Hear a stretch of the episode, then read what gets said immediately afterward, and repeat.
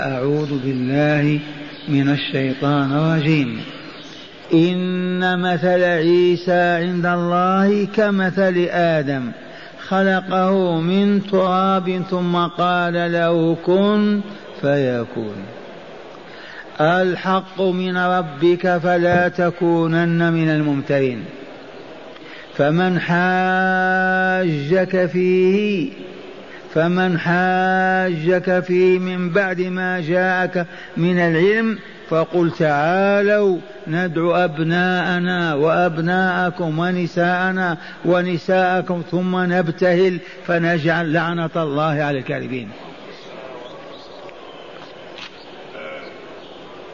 فإن حا فمن حاجك فيه من بعد ما جاءك من العلم فقل تعالوا ندعو أبناءنا وأبناءكم ونساءنا ونساءكم وأنفسنا وأنفسكم ثم نبتهل فنجعل لعنة الله على الكافرين إن هذا لهو القصص الحق.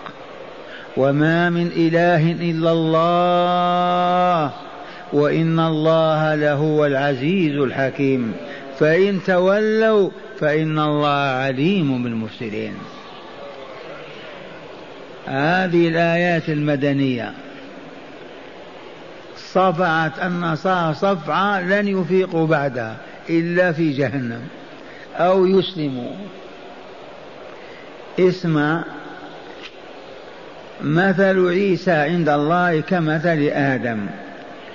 هذا الوفد المحاج المجادل بالباطل وفد نصارى نجران قالوا للرسول صلى الله عليه وسلم كل آدم له أب فمن أب فمن فما شأن عيسى لا أب له. كل إنسان له أب فما شأن عيسى ما له أب. إذ هذه من الفتن التي فتنتهم فعبدوه. قالوا إذا هذا ابن الله. ما دام ما له أب وأمه موجودة مريم إذا هذا ابن الله. ذي هي الشبهة التي تورطوا فيها. قالوا كما سمعتم كل آدمي له أب. وعيسى لا أب له كيف إذن؟ لما طرحوا هذا السؤال نزل الجواب من الرحمن جل وعز مثل عيسى عند الله كمثل آدم خلقه أي آدم من تراب ثم قال كن فكأن آدم له أب له أم عيسى لا أب له وله أم. إذا شأن عيسى كشأن آدم. لو لم يسبق وجود إنسان لا أب له ممكن تقع الشبهة والفتنة. لكن وجد من لا أب له ألا وهو آدم. من أبو آدم؟ كيف إذا خلقه الله وقال له كن فكان. كذلك عيسى. وقد تقدم لنا أن أصناف المخلوقات أربعة. من لا أب له ولا أم. وهو آدم. من له أب ولا أم وهو حواء. من له أم ولا أب وهو عيسى. ومن له أب وأم وهو نحن. والله يخلق ما يشاء وهو على كل شيء قدير. المهم لما طرحوا هذا السؤال وهو في الحقيقة سؤال هم مصابون بفتنته. لما قالوا عيسى ابن الله؟ قال لأن له لا أب له. إذا هذا ابن الله. الشيطان زين لهم ذلك وحسنهم وانخدعوا وقلدوا وضللوهم فكان الجواب شافيا كافيا. مثل عيسى عند الله كمثل آدم. خلقه أي آدم من تراب ثم قال كن فيكون. وهنا قال تعالى الحق من ربك فلا تكونن من الممترين. الحق من ربك فلا تكونن من الممترين. فلا تكن من الممترين. مصدر الحق من هو؟ الله. هذا الحق من أين جاء؟ الذي بين تعالى فيه أن عيسى كمثل آدم. من الله. الحق من ربك فلا تكن يا رسولنا من الممترين أي الشاكين. وهنا اعلموا أن رسول الله صلى الله عليه وسلم لا يشك ولا يكون من الشاكين. إذ الشك كفر ولكن هذا من باب إياك أسمع إياك أعني واسمع يا جارة. أما رسول الله وهو المعصوم وهو المطهر الذي انتزعت منه محطة الشيطان فلا يدخله أن له أن يمتار, أو يشك. ولكن هذا بالنسبة إلى غيره. فلا تكن أيها السامع من الممترين أي الشاكين إذ الحق ورد من الله عز وجل وبين لنا كيف خلق عيسى. ما هي إلا نفخة نفخها جبريل في كم درع مريم فسرت النفخة وكان عيسى في ساعة واحدة. فهزها الطرق إلى جذع النخلة وألجأ إليه وولدته وتكلم معه وبين لها ما ينبغي أن تقوله وتفعله. فحملته فانتبذت به مكانا قصيا فأجاءها المخاض إلى جذع النخلة. قالت يا ليتني مت قبل هذا وكنت نسيا منسيا فناداها من تحتها ألا تحزني قد جعل ربك تحتك سريا وهزي إليك بجذع النخلة تساقط عليك رطبا جنيا فكلي واشربي وقري عينا فإما ترين من البشر أحدا فقولي إني نذرت للرحمن صوما فلن أكلم اليوم إنسيا. فأتت به قومها تحمل قالوا يا مريم لقد جئت شيئا فريا يا أخت هارون ما كان أبوك امرأ سوء وما كانت أمك بغيا؟ فأشارت إليه كلموه. قالوا كيف نكلم من كان في المهد صبيا؟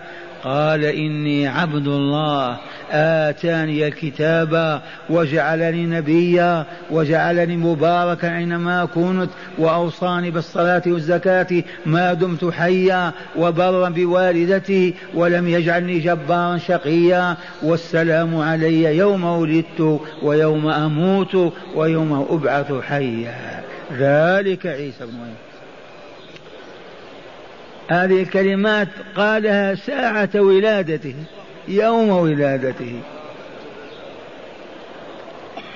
إذا الحق الثابت جاء من الله في شأن عيسى وأنه عبد الله ورسوله. ما هو بإله مع الله ولا بابن الله ولا ولا كما يقول الضلال إنما هو والله لعبد الله ورسوله.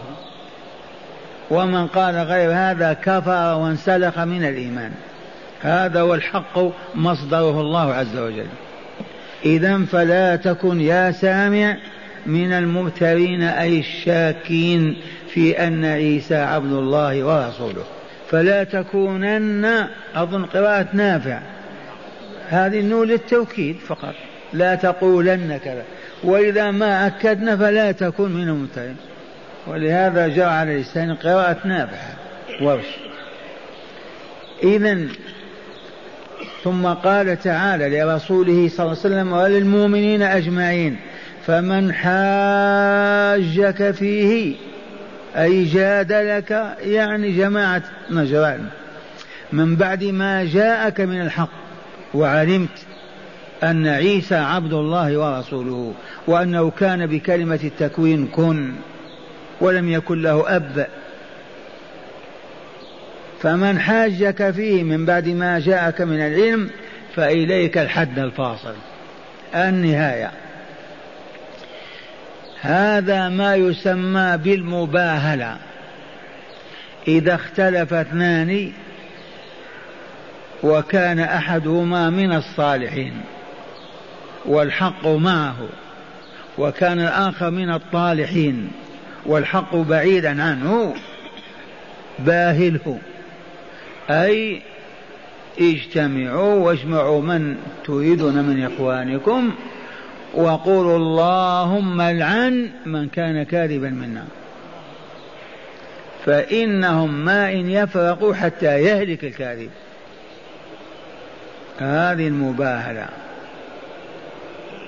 إذا اختلف اثنان أو أكثر أو جماعتان وادعت كل واحد الحق المباهلة هي الحد الفاصل. يجتمعون يأتون نساءهم وأطفالهم ورجالهم ليهلكوا كلهم. ويقولون اللهم العن من كان منا كاذبا.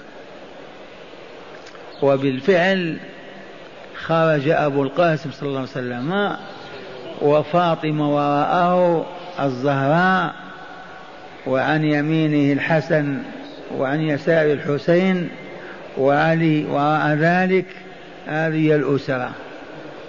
تعالوا ما إن شاهدوا تلك الكتلة من النور كادوا يذوبون. فروا هاربين قالوا والله لو باهنا ما بقيت عين تطرف فينا. وانهزموا نهائيا. من حل هذا المشكل؟ الله. بهذه الآية الكريمة. فمن حاجك فيه من بعد ما جاءك من العلم الصحيح في شأنه فقل تعالوا ندعو أبناءنا وأبناءكم ونساءنا ونساءكم وأنفسنا وأنفسكم ثم نبتهل فنجعل لعنة الله على الكاذبين. قال قال لهم أي قال النبي صلى الله عليه وسلم لعلي وفاطمة والحسن والحسين إن, إن أنا دعوت فأمنوا أي فقولوا بعد آمين. لما جاء الرسول بابنته وبولديها وبصهره وبنفسه من أجل إذا دعا وقال اللهم العن من كان كاذبنا ليقولهم آمين.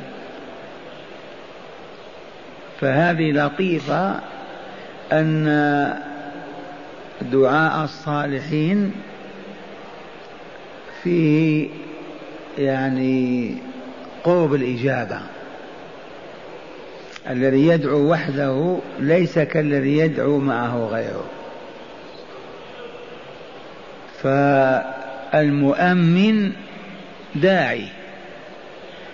فإذا دعا الداعي وقال من معه آمين إن لم يستجب للداعي يستجب لمن قال آمين.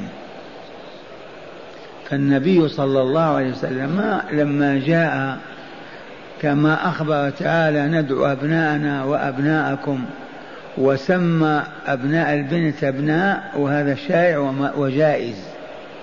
فالحسن والحسين أبناء فاطمة وليس أبناء الرسول صلى الله عليه وسلم ولكن فاطمة بنت رسول الله صلى الله عليه وسلم وأبناؤها إذا أبناؤه صلى الله عليه وسلم ولا حرج.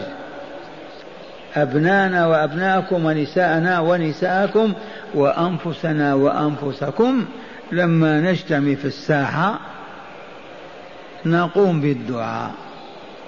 نقول اللهم إلعن من كان كاذبا.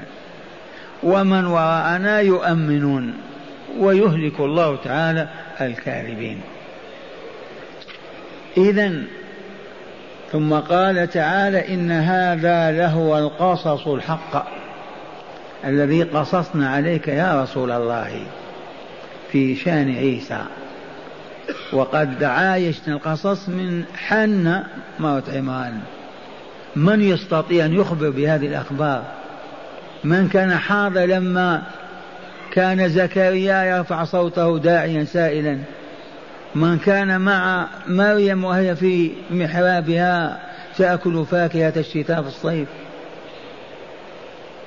لما اختلفوا أيهم يكفل مريم من كان حاضرا.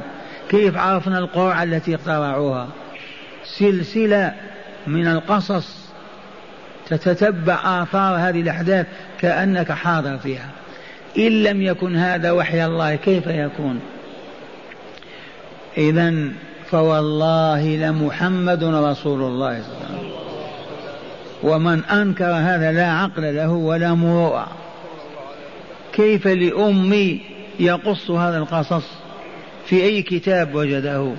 من حدثه به؟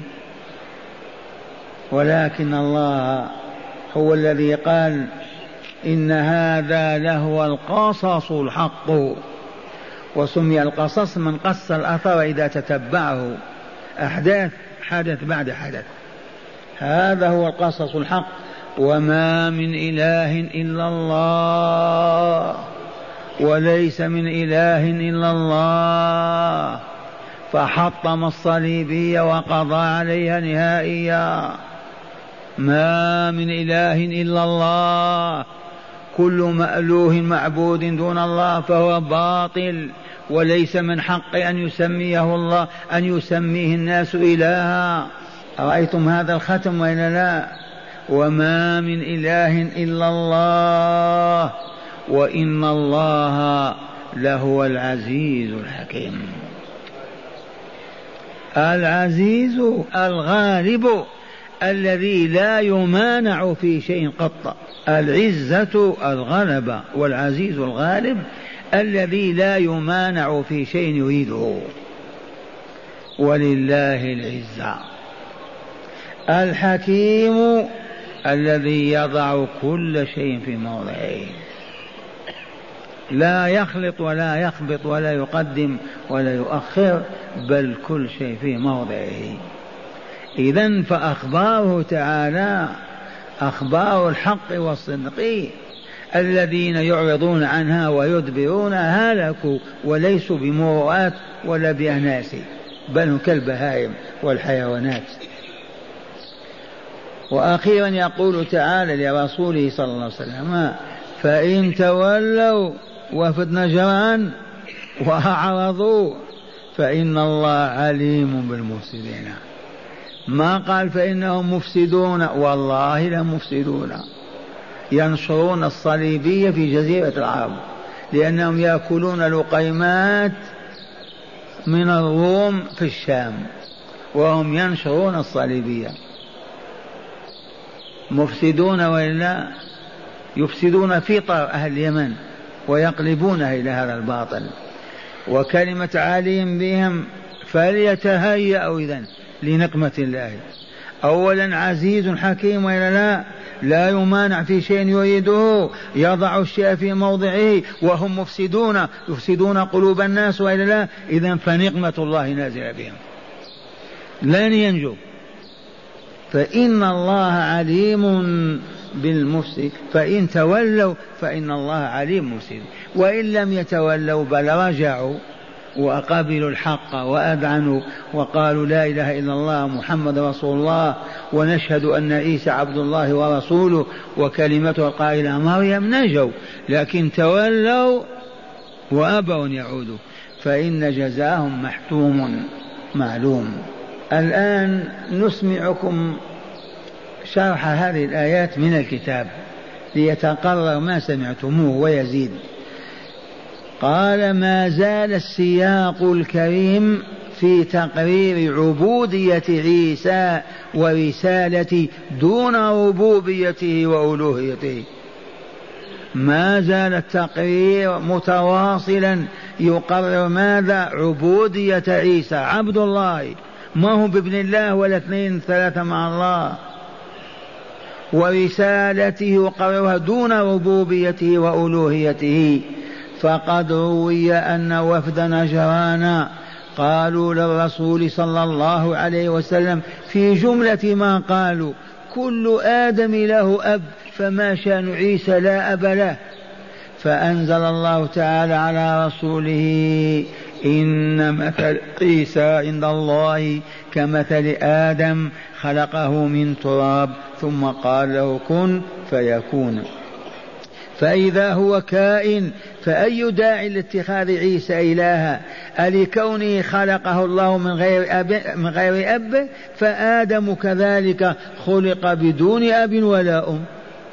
لما ما ألهنا آدم ولا عبدناه وإنما كان بكلمة الله فكذلك عيسى خلق بكلمة الله التي هي كن فكان هذا هو الحق الثابت من الله. هذا هو الحق الثابت من الله في شأن عيسى عليه السلام. فلا تكن من الم... فلا تكن من الشاكين فيه. وحاشاه صلى الله عليه وسلم أن يشك. حاشاه صلى الله عليه وسلم أن يشك. قال لو شك شك إبراهيم نحن أحق بالشك من إبراهيم وما شك إبراهيم. قال وحاشاه صلى الله عليه وسلم أن يشك ولما أكثروا عليه من التردد والمجادلة أرشده ربه تعالى إلى طريق التخلص منهم وهم وهو المباهلة. بأن يجتمعوا ويقول كل فريق اللهم العن الكاذب منا. اللهم العن الكاذب منا. ومن كان كاذب منهم يهلك على الفور.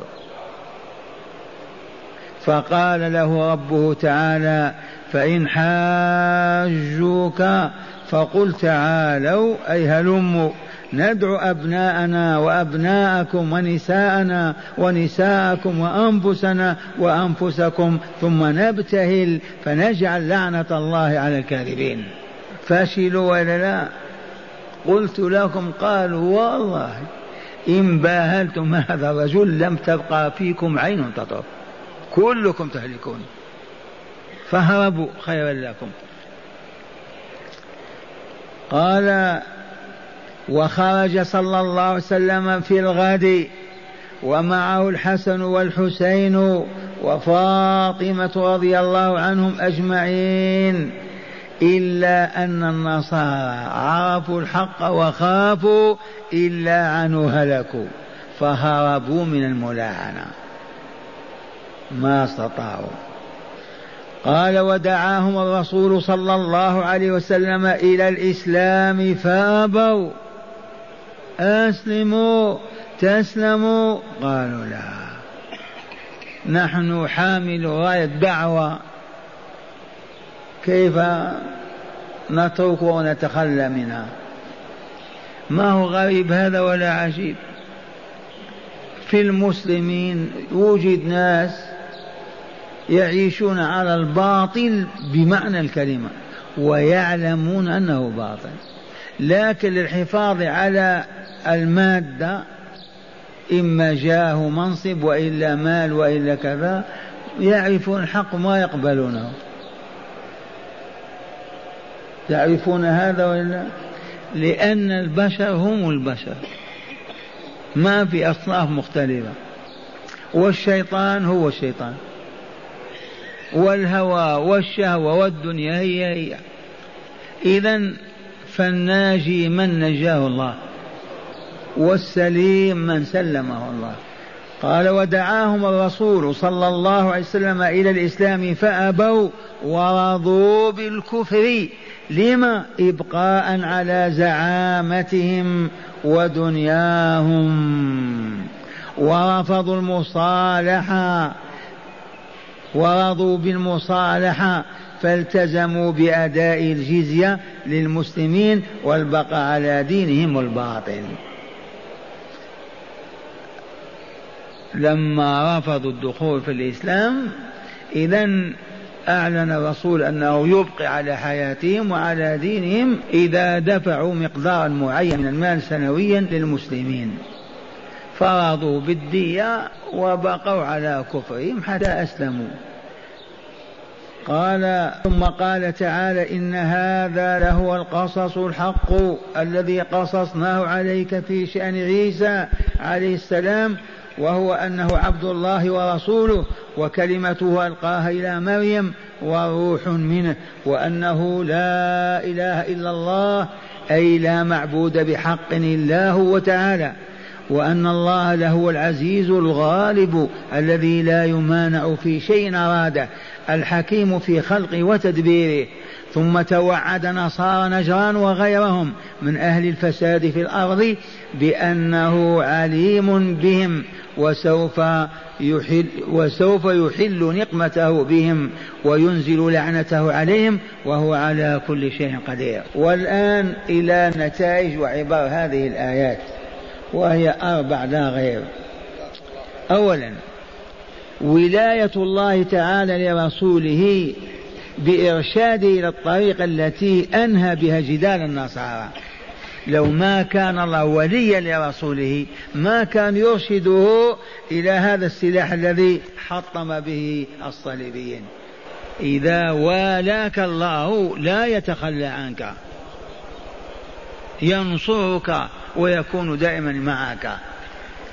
إذا فكيف يتخلص الرسول من هذا الوفد المتعالي المتغطرس حكم الولاية اقتضى أن يعلمه هذه المباهلة. ما كان يعرفها فقل لهم تعالوا نخرج بنسائنا ونساء وهو ونجعل لعنة الله على الكاذبين. صلى الله عليه وسلم بفاطمة والحسنين وهو أمامهم. ما إن رآهم أولئك النصارى حتى اندهشوا بل خارت قواهم. وأبوا أن يباهلوا. يبقى لو وجد جماعتان جماعة حق وجماعة باطل. الآن وتأكد جماعة الحق من أنها على حق. ثبات وأنا الأخرى من باطل. ثم دعوهم إلى المباهلة. يصح المباهلة أو لا تصح؟ تصح. ويهلك الله المفسدين. فقط إذا كانت الجماعة ما مطمئنة إلى أنها على حق. فما تستطيع إذن أن تباهل.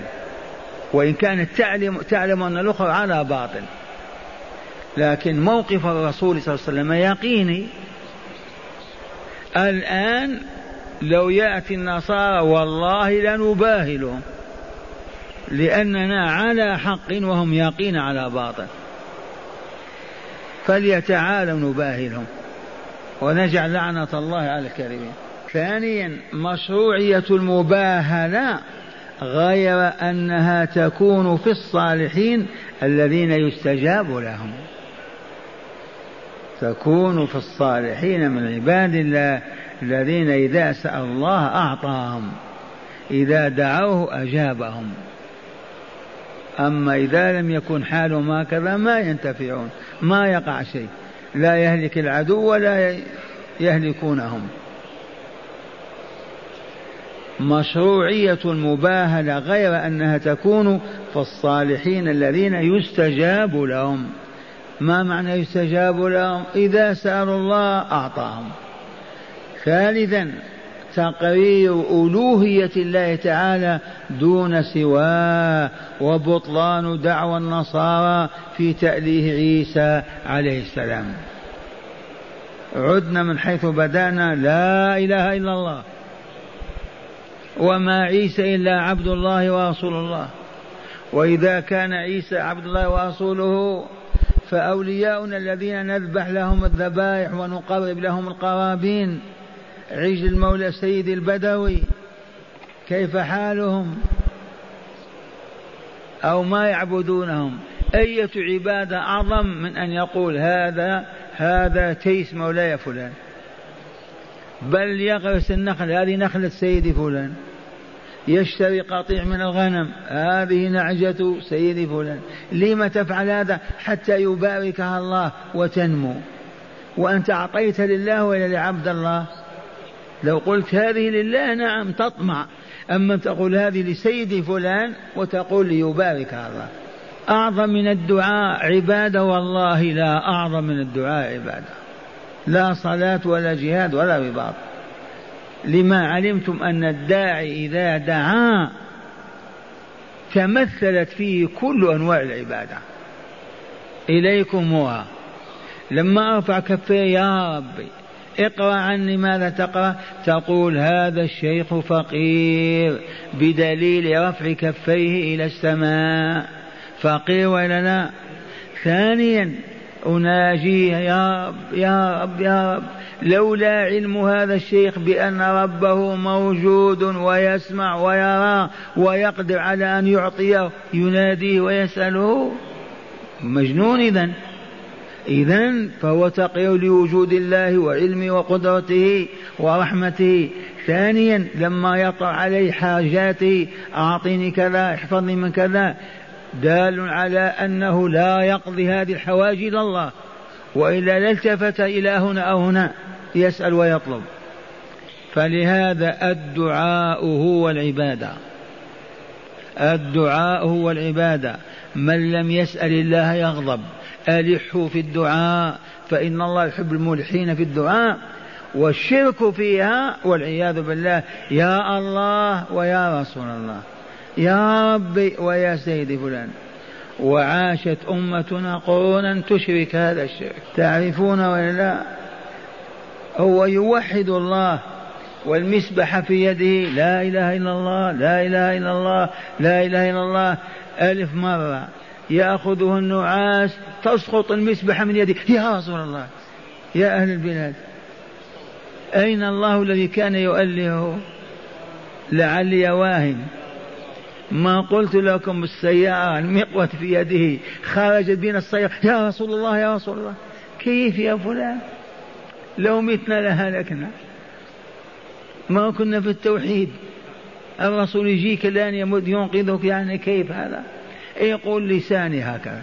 تقرير ألوهية الله تعالى دون سواه وبطلان دعوى النصارى في تأليه عيسى عليه السلام رابعا تهديد الله تعالى لأهل الفساد في الأرض وهم الذين يعملون بالشرك والمعاصي. هددهم الله في هذه الآيات؟ ما قال؟ إن الله عليم بالمفسدين. معناه يا مفسدون انتبهوا إنكم تحت النظارة وهو كذلك.